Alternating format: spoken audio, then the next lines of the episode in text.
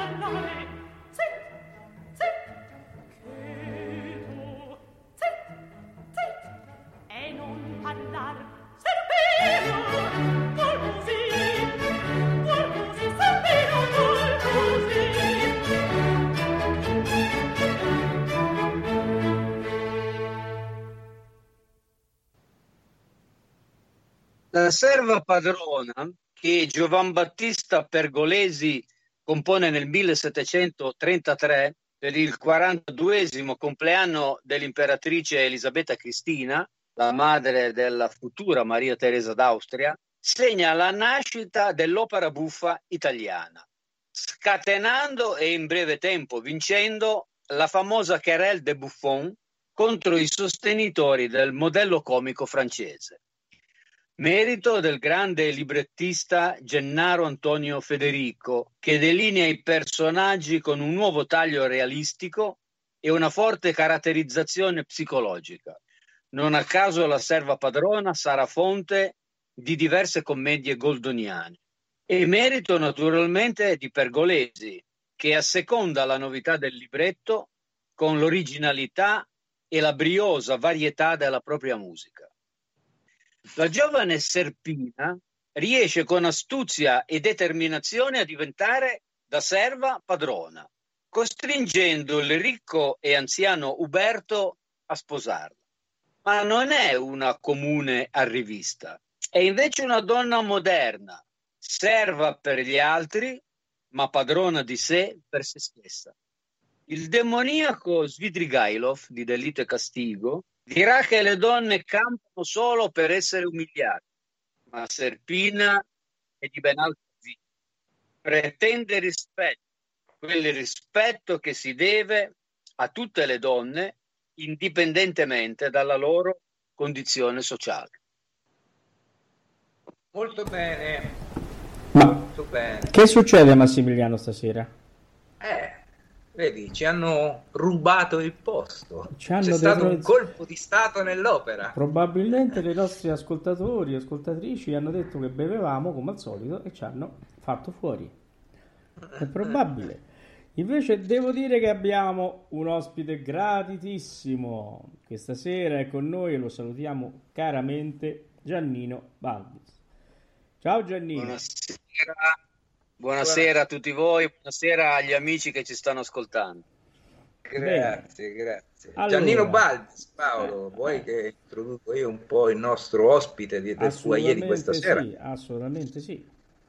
Giannino Balbis, assistente, ricercatore universitario e docente di, docente di lettere, è stato ideatore anche e organizzatore di convegni letterari, eh, tra i quali i convegni liguri piemontesi. È autore di eh, oltre un migliaio di saggi, di volumi, articoli, recensioni, quindi è, è veramente un personaggio, un letterato eh, a tutti gli effetti. Questa sera è qui con noi perché abbiamo chiesto di presentarci il suo forse ultimo lavoro, l'ultimo in senso cronologico, perché è uscito nel settembre del 2020, giusto Giannino? Sì, sì, è proprio la- l'ultima pubblicazione. L'ultima Sì. pubblicazione, dal titolo Le arie che mi do, un libro eh, sulle arie d'opera. Sono, diciamo, citate con eh, minuziose descrizioni, come quella che poc'anzi abbiamo ascoltato, ben 100 arie d'opera. Quindi stasera ne Ne ascolteremo. ascoltiamo tutte. ascolteremo.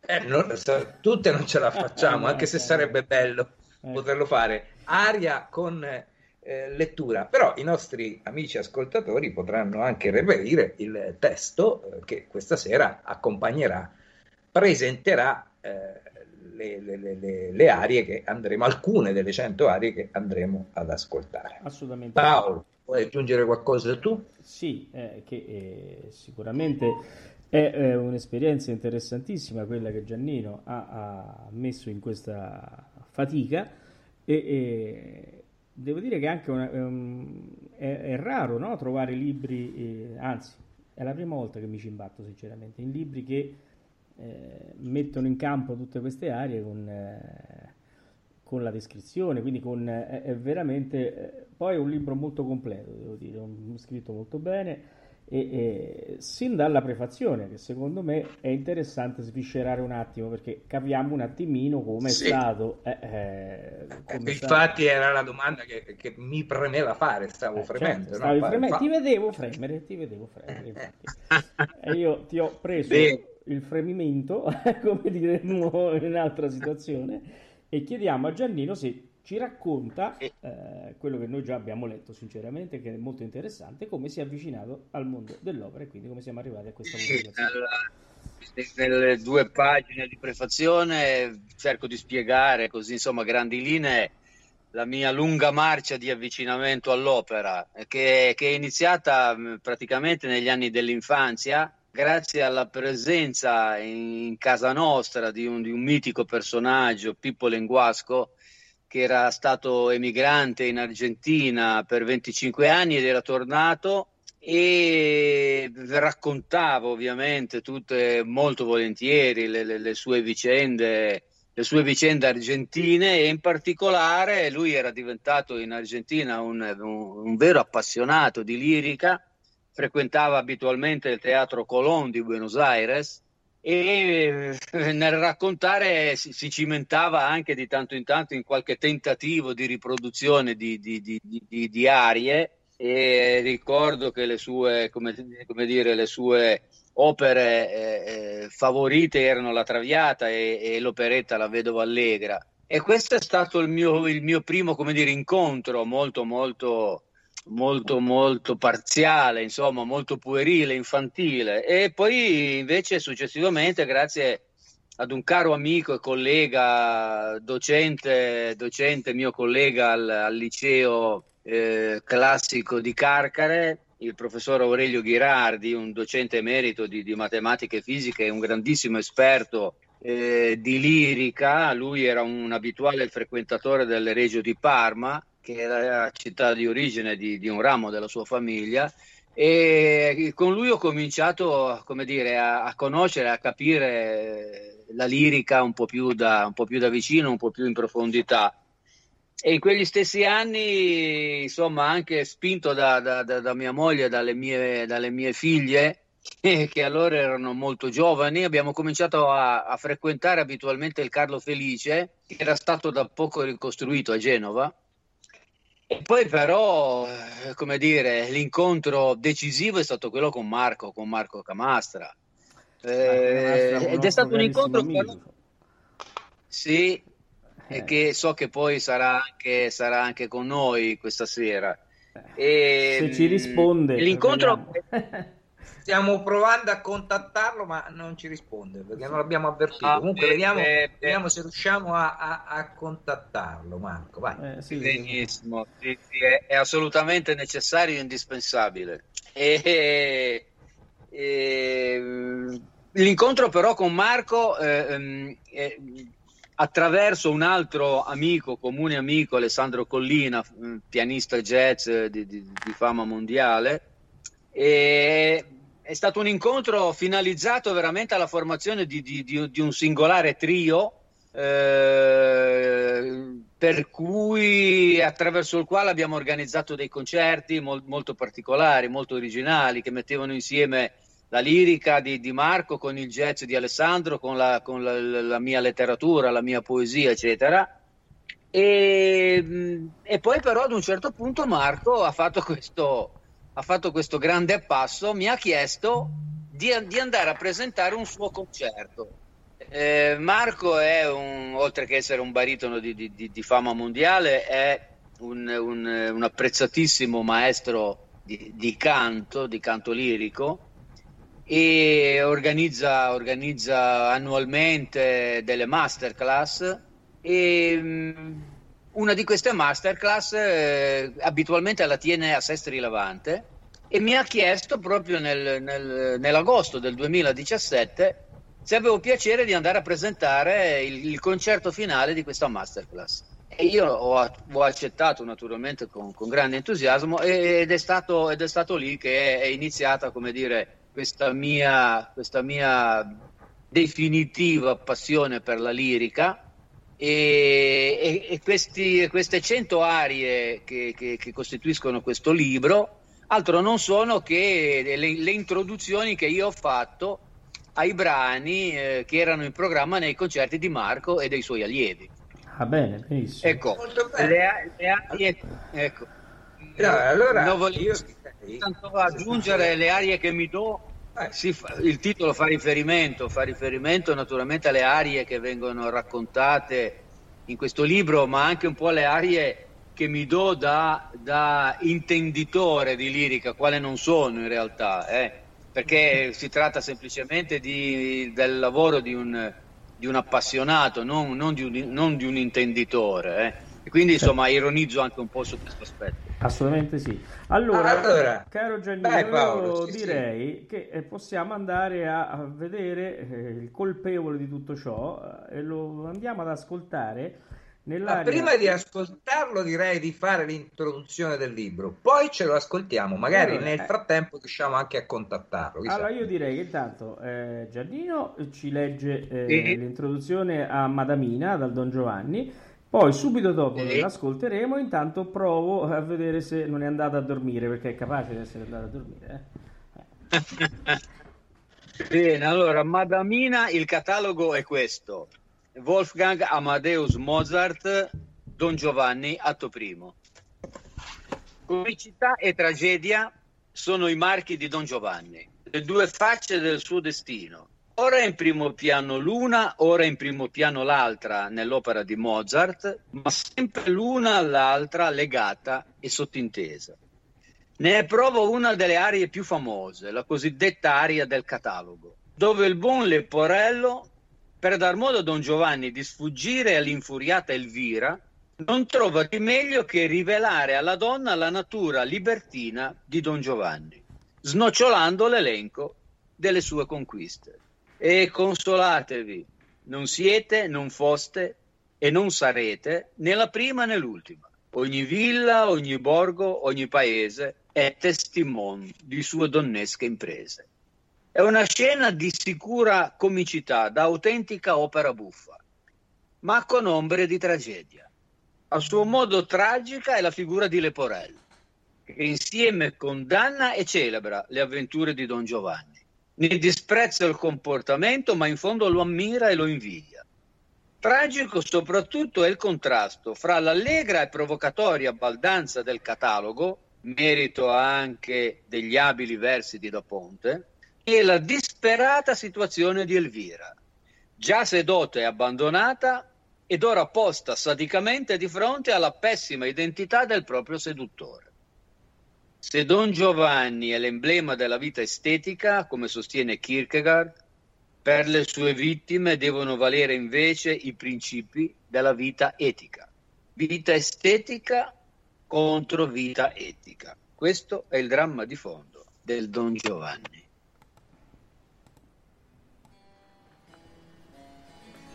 Questo non picciol libro è tutto pieno dei nomi di sue belle ogni villa, ogni borgo, ogni paese è testimone di sue donnesche imprese. Madalina, il catalogo è questo, delle belle che amò il padro mio, un catalogo è che ho fatto io, osservate, leggete con me, osservate, leggete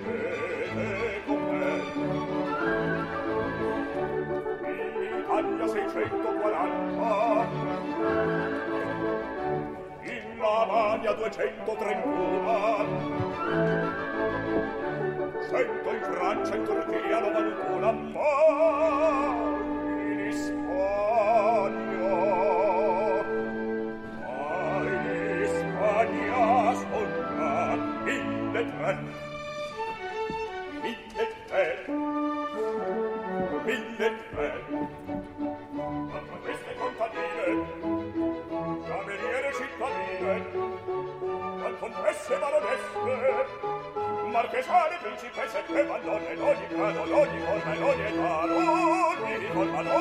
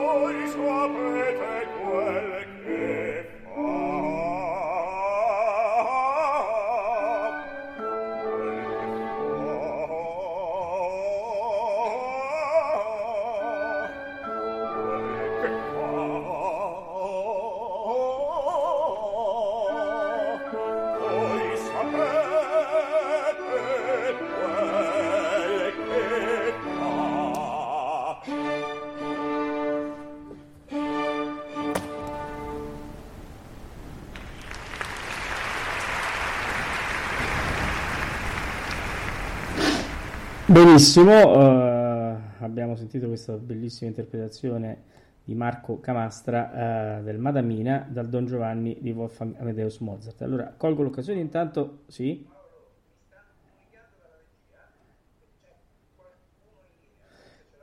Dal vetro vedo dei, dei, dei segni, però vediamo, non lo so.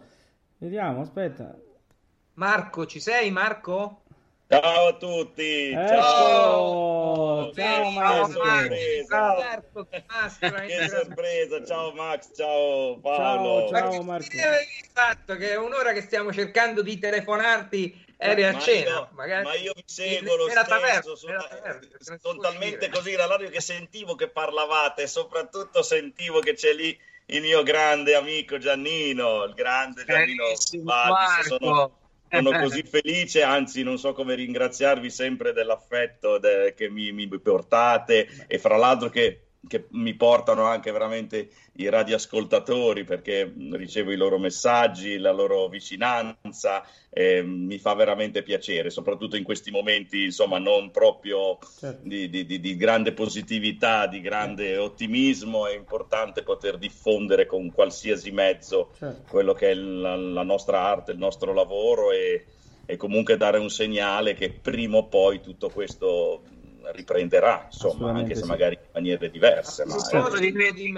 dire che, che il, libro, il, libro, è dedicato a Marco, eh? il mio libro è dedicato a Marco e a tutti i suoi allievi. Eh? Assolutamente sì, infatti è in prima pagina questa cosa. Però, sì, la, la eh, generosità di, di Giannino è veramente enorme, enorme, io non so veramente come ringraziarlo, tutto è nato veramente da, da una mia mh, richiesta veramente ma insomma, mi, mi, vergognavo quasi di chiedere a una personalità così importante, così, così nota, non, non, solo ovviamente nel, nel nostro eh, territorio regionale, nazionale, eh, proprio di, mm, eh, di, di, presentare col suo modo di, di, descrivere le situazioni, di entrare nei personaggi, non col solito accademismo eh, musicologo, cioè benissimo, benissimo, tante presentazioni molto, molto belle, molto ben fatte. Bene, Giannino è un professore, è uno scrittore che, che si sta avvicinando adesso all'opera. Beh, mi ha stupito il fatto che ha centrato ogni personaggio, ogni opera, addirittura devo dire certe cose, che certe cose le ho scoperte dalle sue presentazioni, dopo aver cantato per quasi per 35 anni.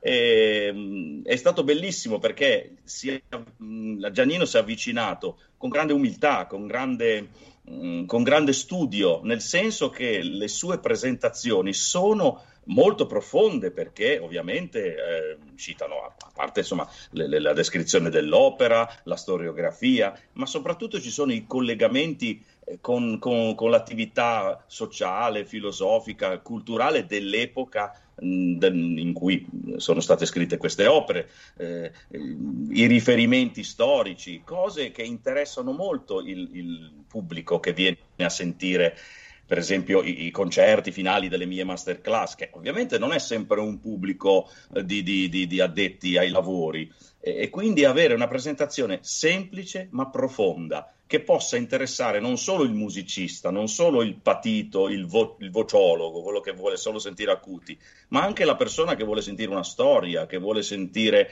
un sentimento. Per cui io ho notato che, che Giannino adesso, poverino, è obbligato a presentare tutti i miei concerti, da qui a chissà eh. quando, e, e, anche non, non solo in Liguria. Marco, troppa importanza, il merito è fondamentalmente soltanto tuo. Io mi sono messo a ruota, mi sono messo no, a ruota no, con... No. Non è così, non è così.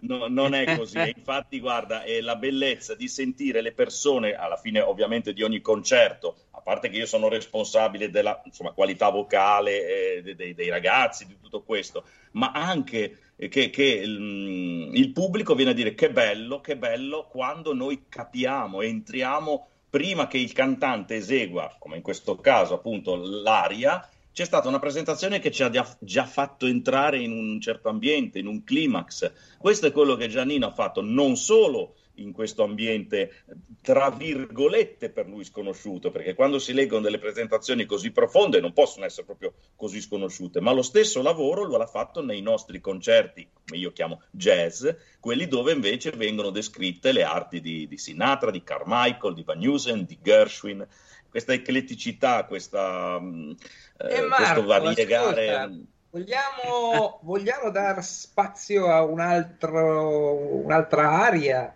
Ricordiamo certo, stiamo, 300, Giannino Balbis ci introdurrà ogni aria che ascolteremo questa sera eh, leggendo appunto le pagine eh, tratte dal suo libro Le arie che mi do, edite da Narrativa Aracne, giusto? Giusto sì, la casa editrice Aracne di Roma e presso il sito di questa casa editrice eh, naturalmente si può, si può, consultare il libro e si può anche acquistare ovviamente. Certo, certo, e, certo. Allora. Si può acquistare ordinandolo in una qualsiasi libreria, però si può anche acquistare più facilmente online, ormai si, si fa quasi tutto online, eh, nel, presso il sito della casa editrice Aracne di Roma. Bene. Benissimo, Paolo. Allora, allora sì, io dicevo innanzitutto che salutiamo Daniela eh, che da Venezia ha fatto un complimento meritatissimo a Giannino, presentazioni brevi e che colgono nel segno. Un saluto da Daniela collegata da Venezia, questo dobbiamo dirlo a Giannino che è il primo complimento che arriva dalle nostre chat. E, e, grazie, e, grazie. poi Massimiliano mi, mi premeva dire un, una cosa perché Marco non ha capito ancora bene come funziona. Abbiamo praticamente l'abbiamo ormai eh, eh cooptato e quindi dove va? Insieme a Giannino perché anche Giannino dove va? ormai ormai periodicamente saranno nostri ospiti. Eh, ormai sono, sono i nostri ospiti e Marco adesso sta tutta la trasmissione. Ecco, Marco sta tutta la trasmissione anche se c'ha la papalina per andare a dormire. Quindi... No, cioè, come, come Lombardo. Lombardo. Allora, Giannino, andiamo dal prossimo brano. Ho dischiuso il firmamento. Dal Benissimo. Ho dischiuso il firmamento dal quarto atto del Nabucco di Giuseppe Verdi. Fenena, la figlia di Nabucco convertita all'ebraismo e per questo condannata a morte insieme ai prigionieri ebrei, si prepara eroicamente al martirio. Confortata dal gran sacerdote Zaccaria, recita inginocchiata di fronte a lui un'ultima preghiera. Non un lamento, né una richiesta d'aiuto, ma l'elegia di una vergine saggia e felice di incontrare lo sposo celeste. Il canto di un'anima pronta a volare a Dio e alla beatitudine del paradiso. Una scena mistica che sembra alludere alla visione di Dio nel finale della Divina Commedia. Il cielo si apre e dal firmamento dischiuso ecco apparire Dio, che sorride a Fenena, la irradia di luce, le svela i gaudi eterni. Nel Nabucco, d'altronde, Dio è una presenza costante, che può manifestarsi con fulmini e tuoni o parlare con la voce del sommo sacerdote Zaccaria, ma soprattutto è l'occhio che osserva dall'alto le vicende del popolo eletto, la mano silenziosa che le guida. È il Dio di Abramo e Isacco che infine interviene per salvare Fenena dalla morte. È il Dio di Mosè che attraverso Nabucco libera gli ebrei dalla schiavitù e dall'esilio. È anche il Dio del risorgimento italiano? Solo a posteriori, forse. È piuttosto il Dio a cui si rivolge il dolore di Verdi, che ha da poco perso due figli e la moglie.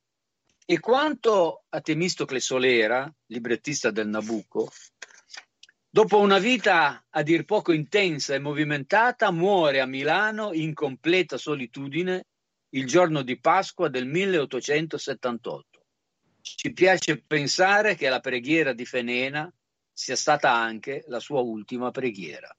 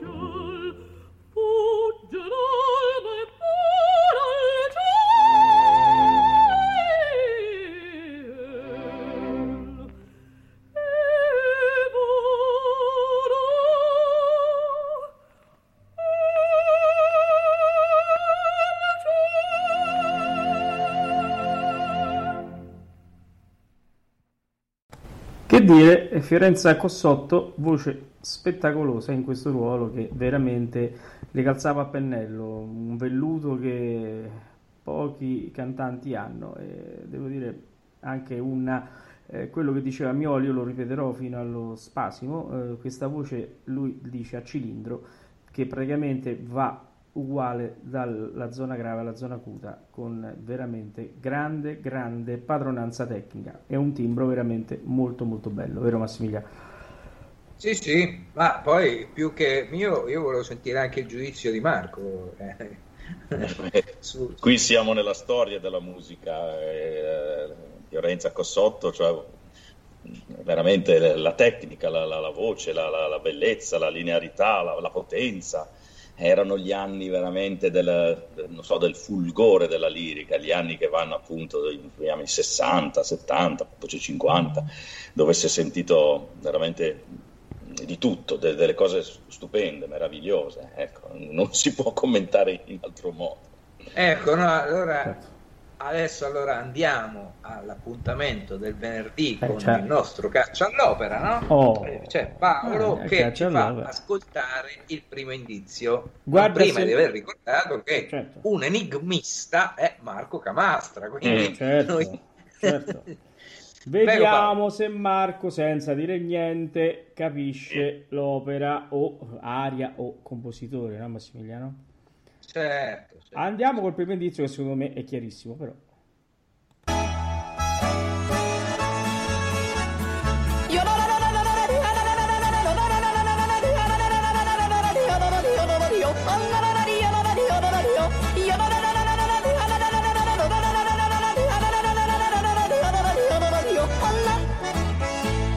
Wenn einer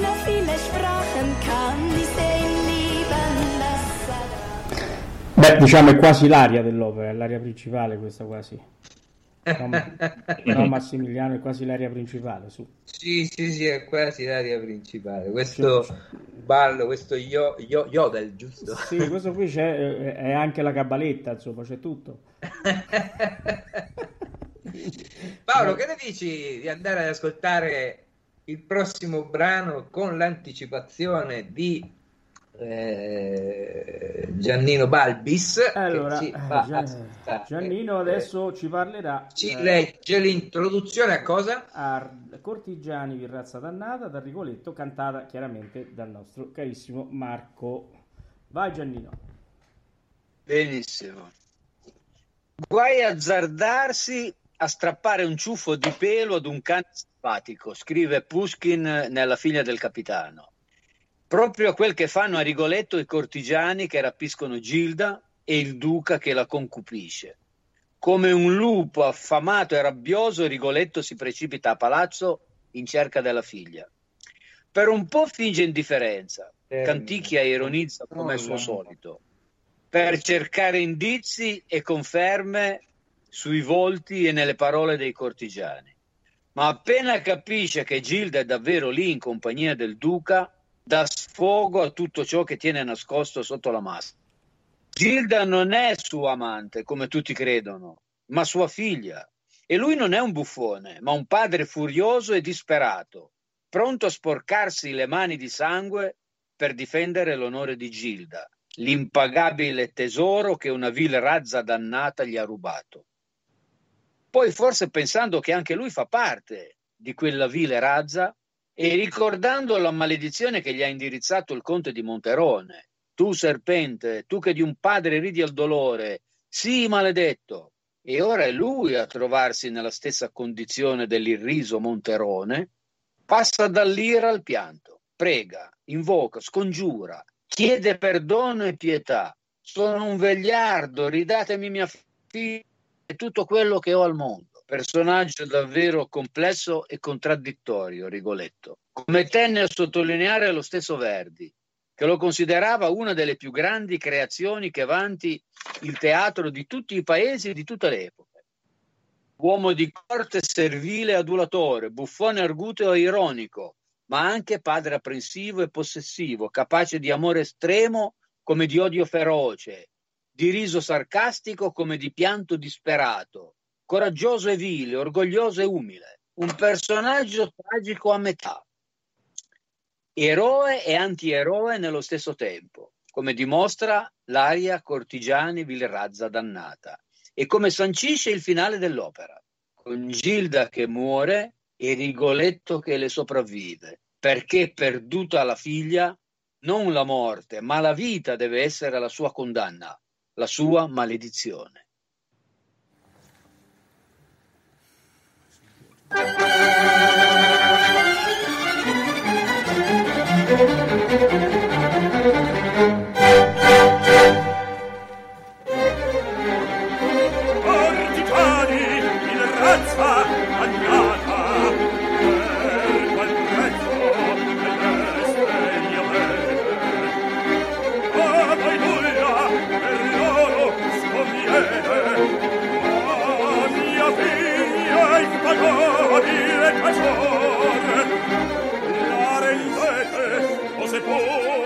armata estaban per vuestra crueldad nulla in terra che l'uomo paverta se ne piedi di pendellano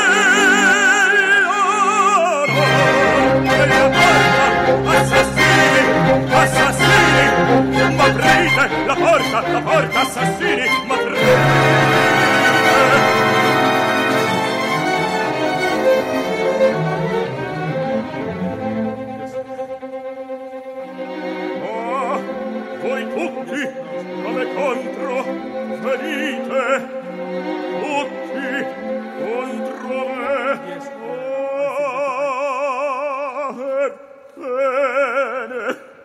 Marullo, Marullo, signore, tu qual alma gentil come il cuore, dimmi tu come l'hanno nascosta, Marullo,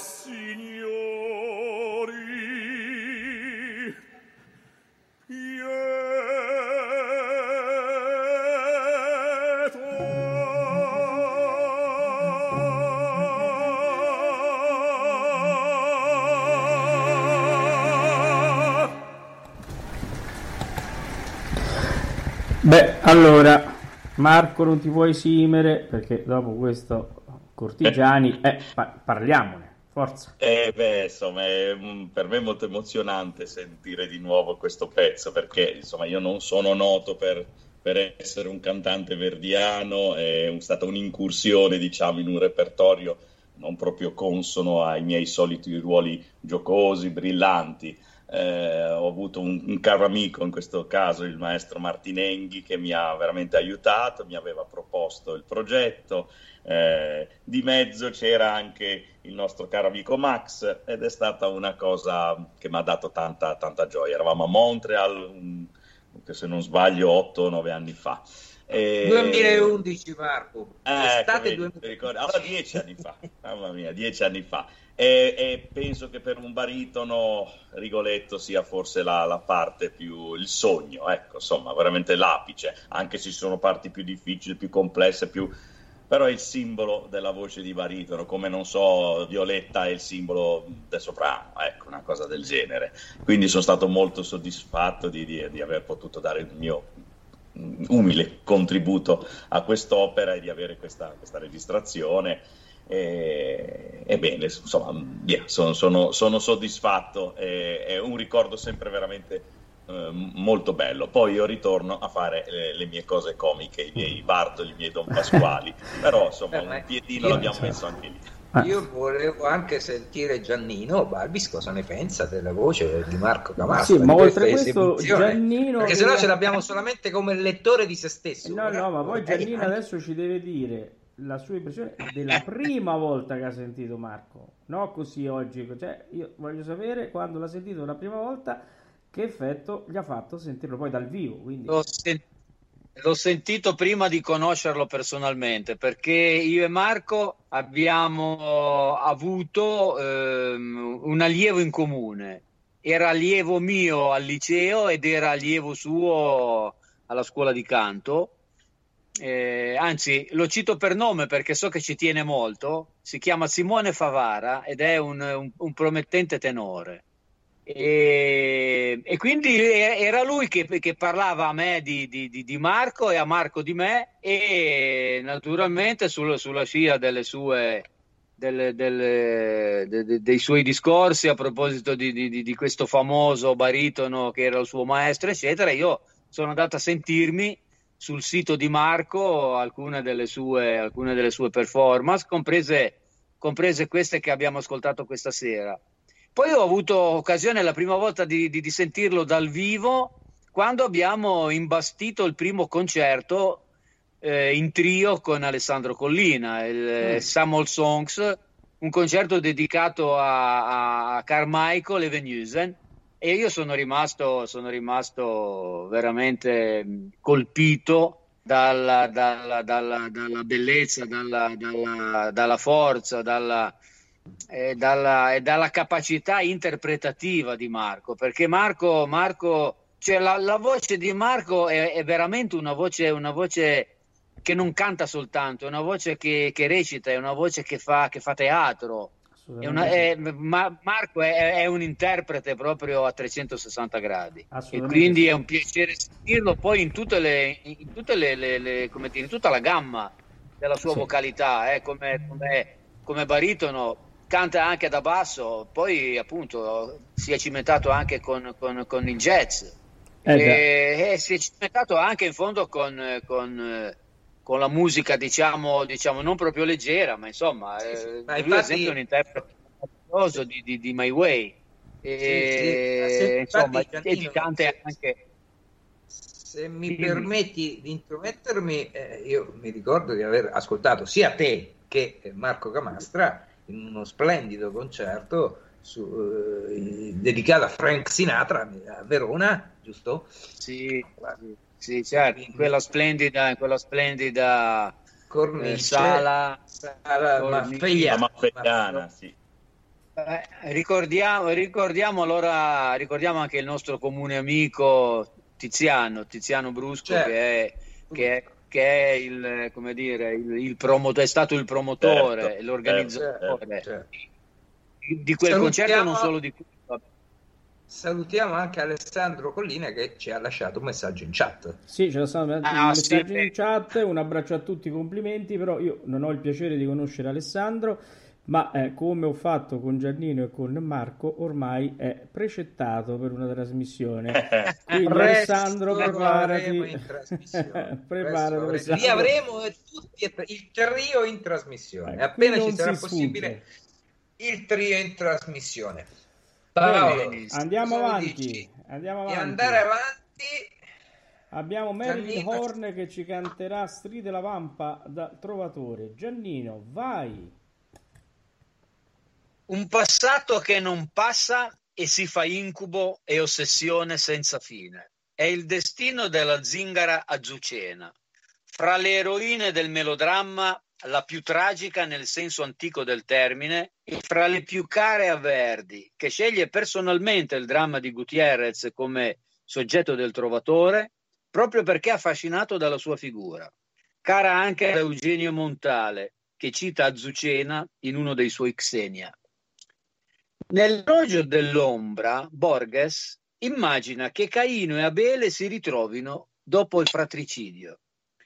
Caino chiede perdono ad Abele, che gli parla così. Tu hai ucciso me o io ho ucciso te? Non ricordo più. Allora Caino esclama, ora so che mi hai perdonato, perché dimenticare è perdonare. Non così per Azucena. Nessun oblio, nessun perdono, solo desiderio di vendetta alimentato da un ricordo ossessivo di fuoco e morte. Ha visto morire sul rogo la madre, accusata di stregoneria, e ne ha raccolto l'estrema invocazione. Mi vendica, mi vendica, facendone lo scopo esclusivo della propria vita, con feroce determinazione, arrivando a macchiarsi di infanticidio, che per atroce punizione si rivelerà un matricidio. Crescendo poi e amando come figlio proprio il bambino che voleva uccidere. Manrico, il trovatore, figlio in realtà del vecchio conte di Luna che ha mandato al rogo la madre di Azucena e finendo lei stessa uccisa come la madre e causando per estrema vendetta verso il conte e verso se stessa anche la morte di Manrico. Il passato che non passa ed è ossessione senza fine. Per Azucena il tempo si è bloccato sulla scena del rogo della madre. Da 15 anni ininterrottamente, come un'allucinazione infernale, quella scena si ripete nella sua mente. Una donna vestita di nero, scalza, scortata dagli sgherri, avanza verso il rogo, la tetra fiamma che stride, fra i bagliori delle fiamme e le urla feroci della folla assetata di sangue.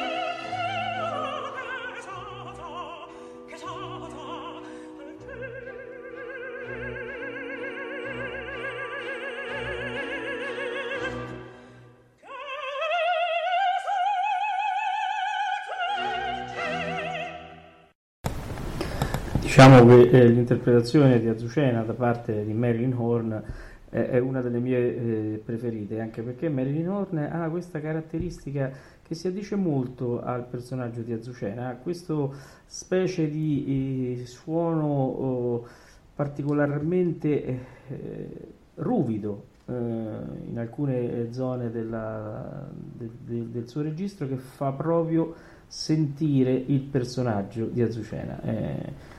Marco, che dici? No, è vero, è una, la cosa poi bellissima è una voce splendida, ma abituata, diciamo, nota per i repertori rossiniani a fare Verdi, cioè vuol dire che diciamo, la, la, giusta, giusto, la, giusta, carriera, cioè arrivare da, da, dal rigore di Rossini, da, dalla leggerezza di Rossini, col tempo poi ti porta a eseguire addirittura Verdi e addirittura certi cantanti, altri il verismo con questa, con questa maestria, con questa leggerezza, con questa conoscenza. Ecco. Infatti, infatti, eh, ma proprio questi, questi colori. Sì, Max. aggiungere il, il, tempo, il, tempo, il tempo staccato da Richard Boning, Boning eh, non è che sia straordinario, secondo me è un po' troppo lento. È so difficilissima cantarla così lenta. Eh, cosa, sì. certo. Strano per, per È Boning, estremamente poi, eh? Dilatato sì. eccessivamente direi. Sì. È strano perché lui di solito va abbastanza spedito. Eh, qui si vede che la sentiva così. allora, diciamo che è molto interiorizzata, quasi una, una riflessione via, sì. succede, una riflessione, sì, c'è un racconto molto interiore, eccolo, lo sento. Forse. Va bene, allora Massimiliano, siamo arrivati al secondo indizio. Eh, sì. Io, vabbè, è, forse vogliamo dire il titolo dell'opera. No, vabbè. Mettiamo il secondo indizio, va.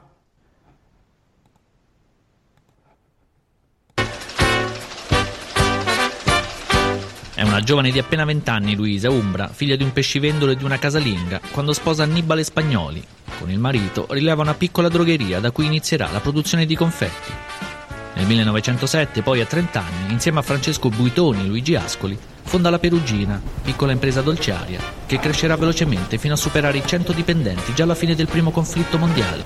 Basta, qui c'è l'opera, è su, cioè, non, veramente, ma come siamo così buoni stasera? Io veramente non so, Marco forse ha già... No, Marco, non dare indizi perché tu No, sei... no, non dico niente. Sei un esperto enigmi... risolutore di enigmi. Secondo me Marco ha già capito, è che se noi um, abbiamo degli ascoltatori un po' addormentati Ecco, uno ha detto è chiarissimo, vedi, meno male che è chiarissimo. Eh.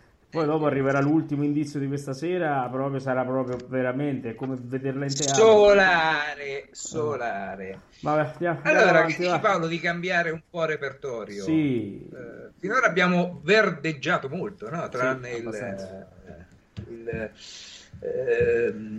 L'inizio, tranne il Don Giovanni Mozart, e scusate, il Mozart e, e il Pergolesi iniziale, e poi abbiamo fatto tutto Verdi. Andiamo un po' all'estero, andiamo un po' in Francia. Sì, andiamo a sentire un'aria dal Romeo e Giulietta di Gounod, molt, opera molto bella che invito tutti ad ascoltare.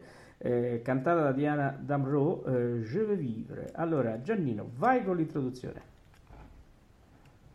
Tra le numerose versioni letterarie e musicali della più classica e più popolare storia d'amore e morte, quella degli infelicissimi amanti Romeo e Giulietta, l'opera di Gounod, Romeo e Juliette, si distingue per il grande rilievo che vi ha il tema d'amore, congeniale alla vena lirico-intimistica del compositore francese, mentre è trascurato il tema politico, la rivalità Montecchi-Capuleti, fondamentale invece nella tragedia di Shakespeare, da cui Jules Barbier e Michel Carré traggono il libretto per Gounod. Il primo momento lirico dell'opera, trapuntato di virtuosismi ed effetti vocali, è l'aria di Juliette Je veux vivre dans le rêve, in apertura di primo atto. Palazzo Capuletti, festa per il contratto di matrimonio fra Giulietta e il conte Paride. È presente anche Romeo e si innamora a prima vista di Giulietta e trova il modo di dichiararsi. Anche Giulietta è subito conquistata. Chi sei tu che difeso dalla notte entri nel chiuso del mio pensiero? Le fa dire Shakespeare. Non sa neppure il nome del suo corteggiatore ed è già rapita nel sogno. Les mon âme à son printemps. lascia alla mia anima la sua primavera. Je veux vivre dans le rêve qui m'enivre. Voglio vivere nel sogno che mi inebria. Dal sogno suo malgrado dovrà invece risvegliarsi. Shakespeare, atto terzo, scena quinta. Giulietta a Romeo. Vuoi già partire? L'alba è ancora lontana. È dell'usignuolo, non dell'odola, il cinguettio che ha ferito poc'anzi il cavo trepidante del tuo orecchio. Un usignuolo, credimi, è lui che canta a notte laggiù sul melograno. No, cara, risponde Romeo, non era l'usignuolo, era l'allodola, l'araldo del mattino, quando i sogni finiscono e comincia la realtà.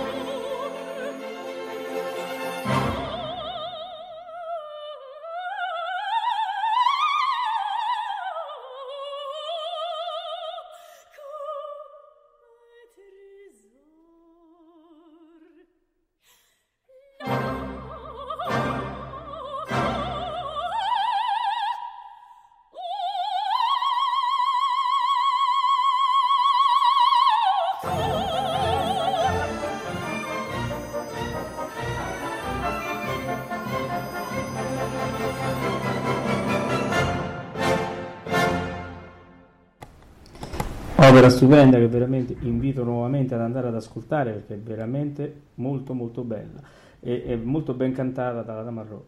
Ehm, che ne dite se andiamo dritti alla prossima? Sì, Eh? Eh. Io rimarrei, rimarrei nel repertorio francese. Voi sì. ne, cosa ne pensate? Ok. Andiamo con una Carmen, così. Eh? Che benissimo. Eh, a me va benissimo. Giannino, sei d'accordo?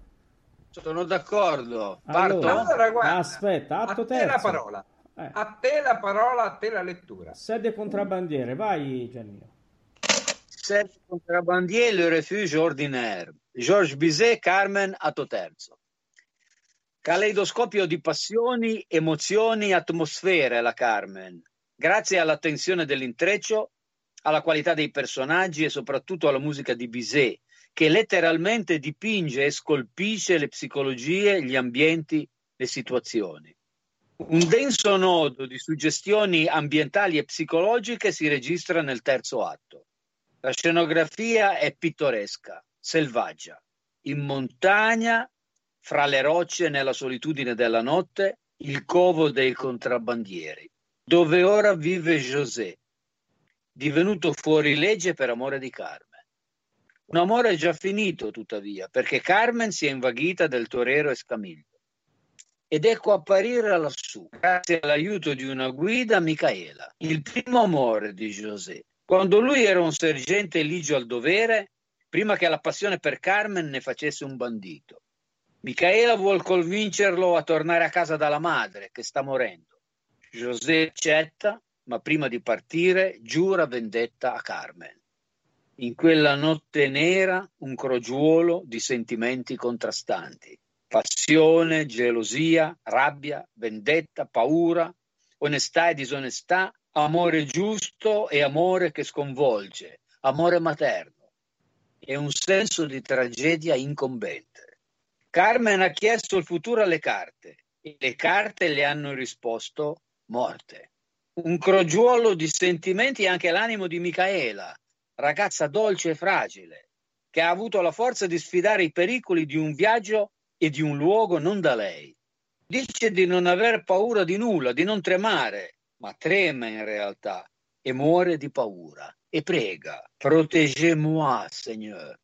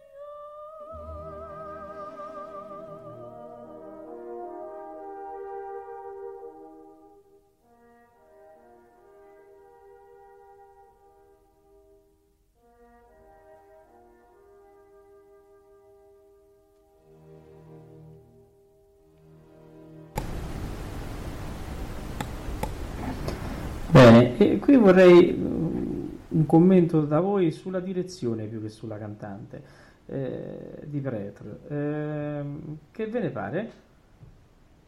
A me è saputa veramente eh, una direzione veramente eccellente di quest'aria. Non so eh, cosa. Sono, sono i tempi perfetti, sono il modo in cui insomma, il soprano può cantare, eh, il direttore segue la, la, cantante, ovviamente bisogna una cantante che abbia buoni fiati, buona, buona, buona tenuta. Eh, per me, insomma, Carmen eh, per quest'aria si esegue così, ecco, insomma, voglio dire, veramente, poi insomma, Pretre. Eh, quante, Carmen, quante Carmen hai fatto? Sì, forse è l'opera più eseguita, addirittura più dei Barbieri, più dei Don Pasquali, dovrà essere quasi sulle 200 recite dappertutto. L'ho fatta praticamente con, con chiunque, da, da, da, Luis Lima a Domingo a, a, non so, veramente dappertutto, all'Arena, con, con Oren, con, con, con ah, dappertutto. Ehm, eh, diciamo che eh, anche secondo me la direzione di Pretre è molto, molto bella e mi ha colpito eh, lo scambio che fa eh, tra eh, diciamo, la parte dove lui accompagna e quando eh invece di fa diventare l'orchestra protagonista. Questa è una cosa che solo i grandi direttori sì. sanno fare. È vero, sì, è vero, è vero, è vero, è vero. Eh, è. è vero. Anche perché questo personaggio di Michela non è un personaggio, diciamo, straordinario nell'opera, come figura proprio, no? Insomma, è un personaggio un po' molle, no? Sì, un po' un eh, no. eh, che eh, tutt'altro, tutt'altro perché no? ha detto è bene Giannini. Della, di Madama Butterfly, è l'opposto di Tosca, è l'opposto di, eh, di Carmen, anche se vogliamo. Eh, cioè, un motivo Don José l'avrà avuto se poi si innamora di Carmen. Carmen. L'amore fatale, no? Certo. Allora, io andrei, Massimiliano, se tu sei d'accordo, al terzo ed ultimo indizio eh, della caccia all'opera. Eh, ricorderei ai nostri ascoltatori che eh, gli indizi verranno pubblicati domani sul nostro sito internet www.ameriaradio.com e ehm, il quarto indizio verrà pubblicato nella mattinata di domenica e il quinto ed ultimo indizio verrà pubblicato nella serata di lunedì e da quel momento è possibile votare con la mail ad ameriaradio-ameriaumbra.com pubblicato nel sito www.ameriaradio.com assolutamente giusto? sì. lo ripetiamo ancora Benissimo. allora ascoltiamo, ascoltiamo eh, che sì. vabbè, è la sinfonia questa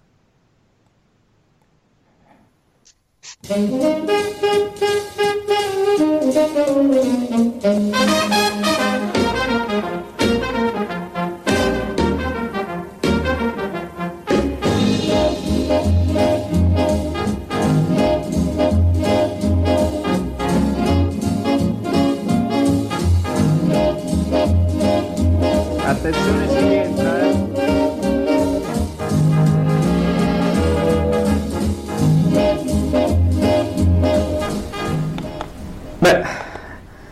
Bellissimo, questa è veramente la sinfonia dell'opera o l'introduzione. Abbiamo ascoltato anche il terzo, il terzo indizio. Ecco, allora, adesso... Allora, io faccio una proposta a tutti voi. Vai. Cambiamo non repertorio, non lingua, eh, ca- cambiamo proprio totalmente genere.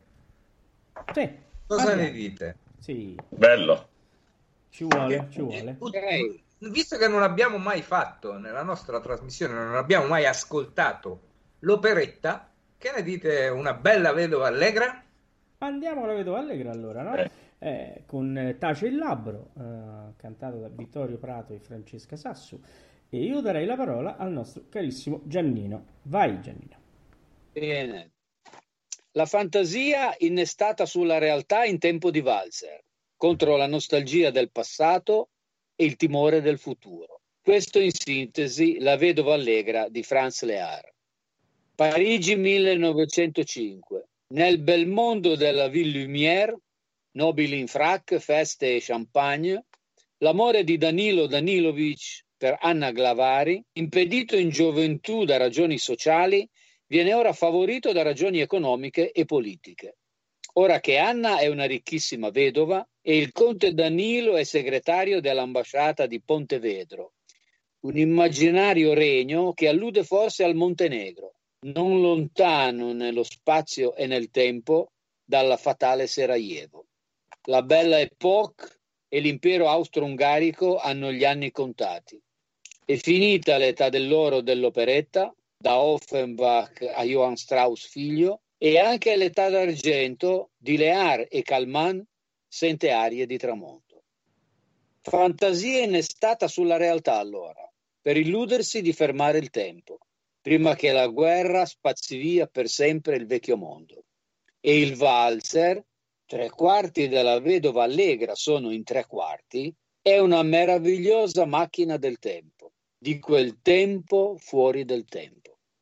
E a tempo di valzer si corona l'amore di Anna e Danilo, che si dichiarano l'uno all'altra non per mezzo di parole, Lippenschweigen, il labbro tace, ma attraverso le note del valzer che stanno ballando. Le note dicono ciò che sente il cuore. Il valzer più struggente, insieme alla barcarola di Offenbach, della storia dell'operetta.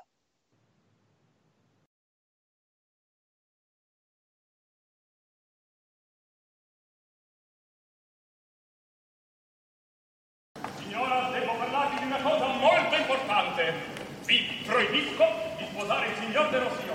Me lo proibite! I vostri milioni debbono restare nelle casse del Ponte Bello. La patria non li perderà. Io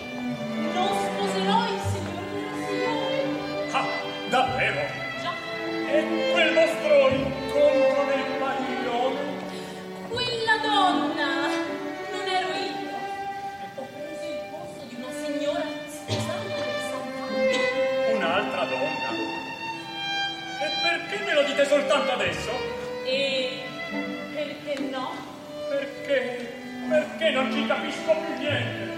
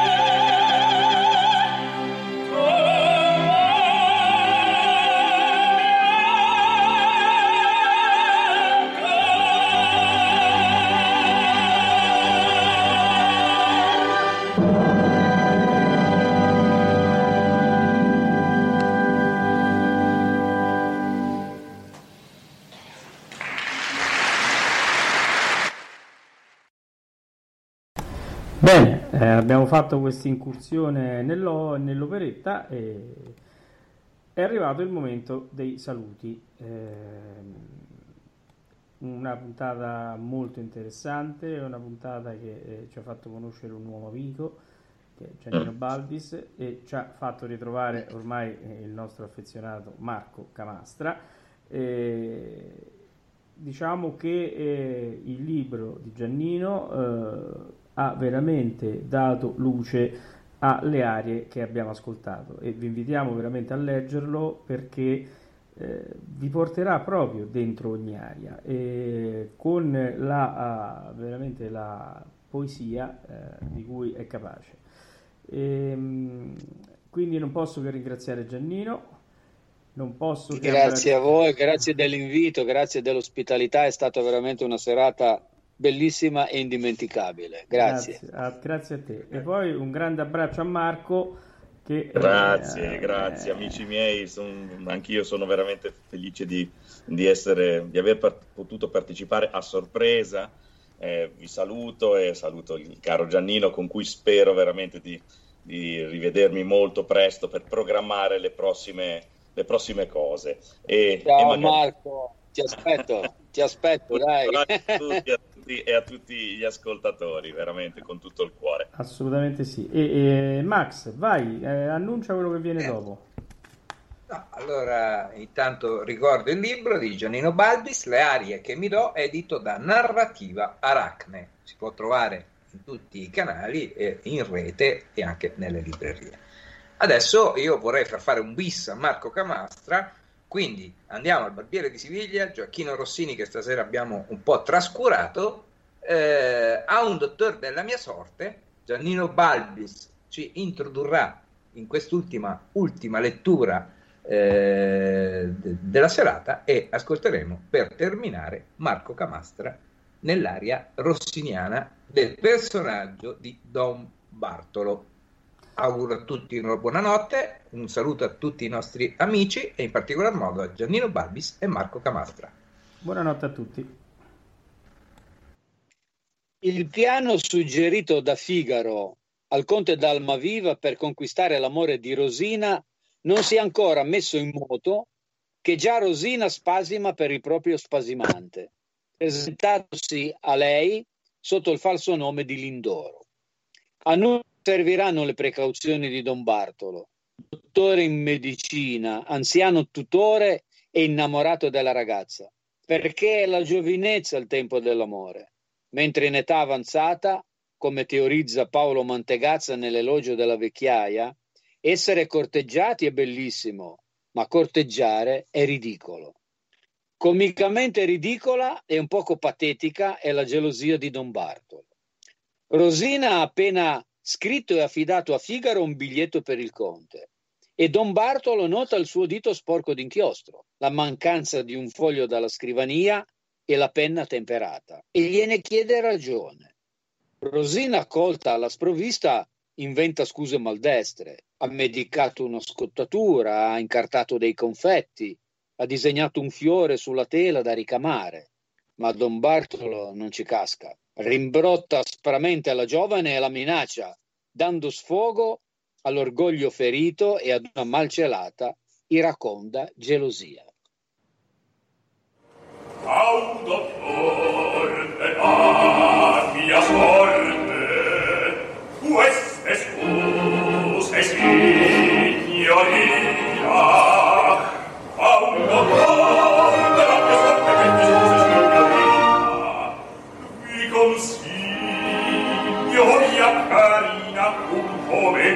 oscurare meglio, meglio, meglio, meglio. Vi consiglio mia carina un po' meglio in oscurare meglio, meglio, meglio, meglio. Vi